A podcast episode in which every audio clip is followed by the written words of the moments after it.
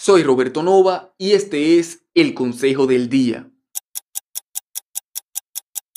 Sé honesto conmigo, ¿qué tan difícil se te hace mantener orden en tus espacios físicos? ¿Qué tan ordenado está tu closet? ¿Qué tan ordenada está tu habitación? ¿Qué tan ordenado está el interior de tu automóvil? ¿Qué tan ordenada está tu oficina? ¿Qué tan ordenados están los archivos en tu computadora?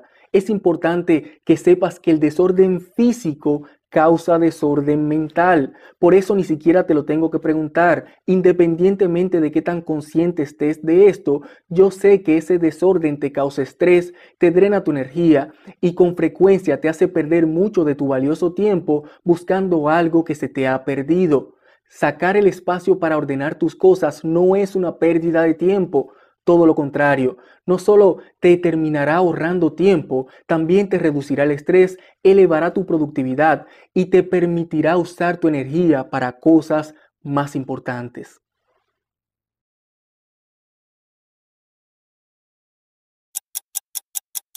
Sígueme en LinkedIn, Roberto Nova Online.